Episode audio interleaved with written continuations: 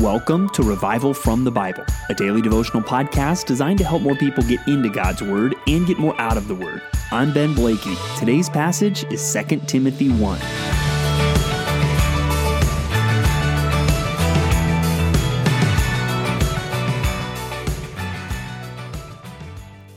One teacher I respect has said this convictions are not merely beliefs we hold they are those beliefs that hold us in their grip. When you think about something, even you would say, I mean, this is a conviction that I have.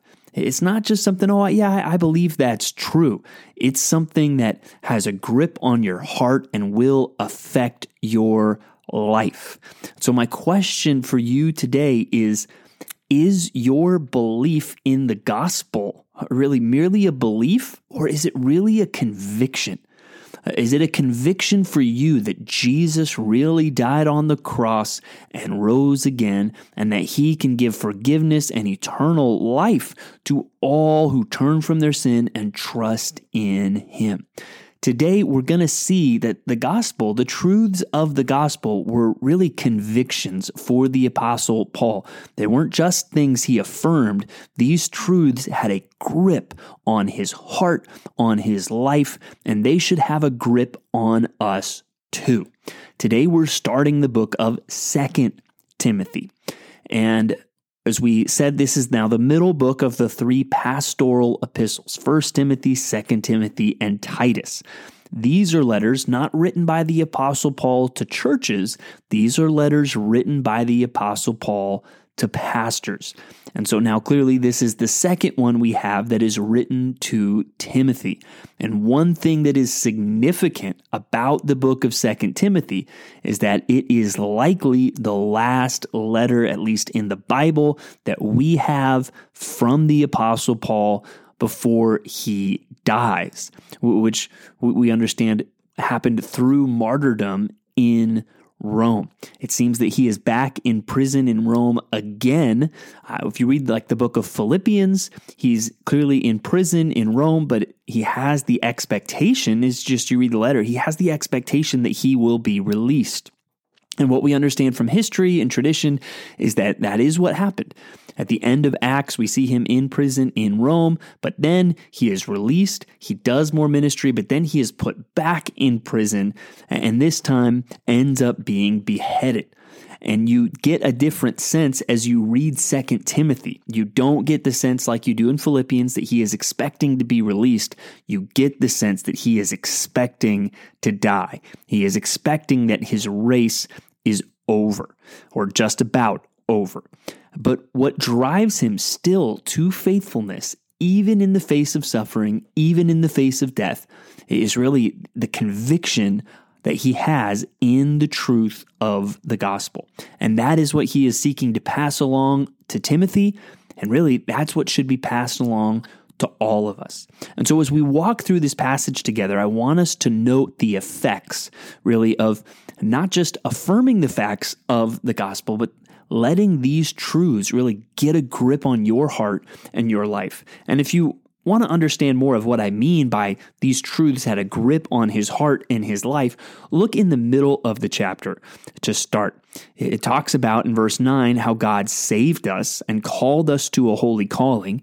And again, we see this theology that has come through a lot in Paul's writing, not because of our works, but because of his own purpose and grace, which he gave us in Christ Jesus before the ages began, and which now has been manifested through the appearing of our Savior Christ Jesus, who abolished death and brought life and immortality to light through the gospel, for which I was appointed a preacher and apostle and teacher, which is why I suffer as I do. So you see, these convictions of the gospel now animate Paul in this stewardship that he has as a preacher, apostle, and a teacher, even to the point where he is willing to suffer. And he goes on, even in his suffering, he is not ashamed, but I am not ashamed, for I know whom I have believed. And I am convinced that he is able to guard until that day what has been entrusted to me. So there you see the conviction that Paul has. He is convinced of the ability of Christ to guard until that day what has been entrusted to me, and he knows whom he has believed. So there you see that language, even there in the middle of the chapter, that shows the strength of Paul's belief and convictions in the reality of the gospel, the good news of Jesus Christ who abolished death and brought life and immortality to light.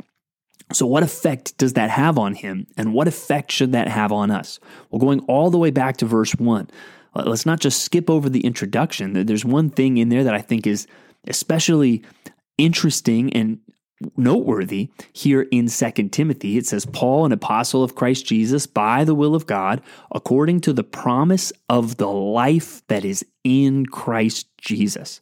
Now, that is not necessarily Paul's standard greeting, but I think if we understand the historical context of the letter, it makes more sense why the promise of life that is in Christ Jesus would be at the tip of Paul's tongue as he starts this letter because he knows he is about to die. And, because the gospel isn't just something he hopes is true, but something he knows is true, he is meditating on the sweetness of the promise of the life that is in Christ Jesus. And I hope that as you or I get closer and closer to death, that promise only becomes sweeter and sweeter to us. Another thing we see not only in this letter, but we've seen so much in Paul's letter is that this conviction about the truth of the gospel leads him to care about other people. And you see in these first few verses how much he cares for Timothy. Uh, remembering his tears, verse 4. Remembering him constantly in his prayers, night and day, verse 3. Uh, that he longs to see him, that he may be filled with joy. Right? He loves Timothy. He loves the people that have partnered with him in the gospel. He loves the people he has had the privilege of discipling. And if we really have a conviction about the truth of the gospel, we should view people in that same way. And then you see he's exhorting Timothy. These verses six and seven are pretty critical. And you see, really, Paul, he, he's been a, a model of what he is exhorting Timothy to do.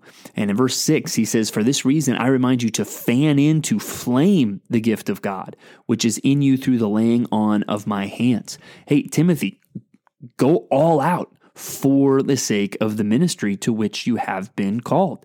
If you really have a conviction about the truth of the gospel, you won't just kind of do anything really in ministry or life by half. You won't just kind of be half in, half out, because these are convictions. They hold you. You're going to be all in. Whatever you do for the sake of the gospel, you're going to give it everything you've got, fanning into flame the gift of God that is in you. If the gospel is really true, we shouldn't just give a half effort to what we're doing for the sake of ministry. We should uh, seek to let our ministry efforts be ablaze for the glory of Christ.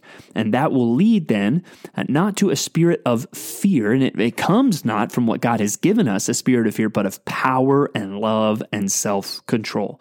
If you really have a conviction about the truths of the gospel, you will not be afraid. And if there's one verse, maybe uh, just to take out of this, to think about the effects that the truth of the gospel should have on your life, it might be this verse in verse 7.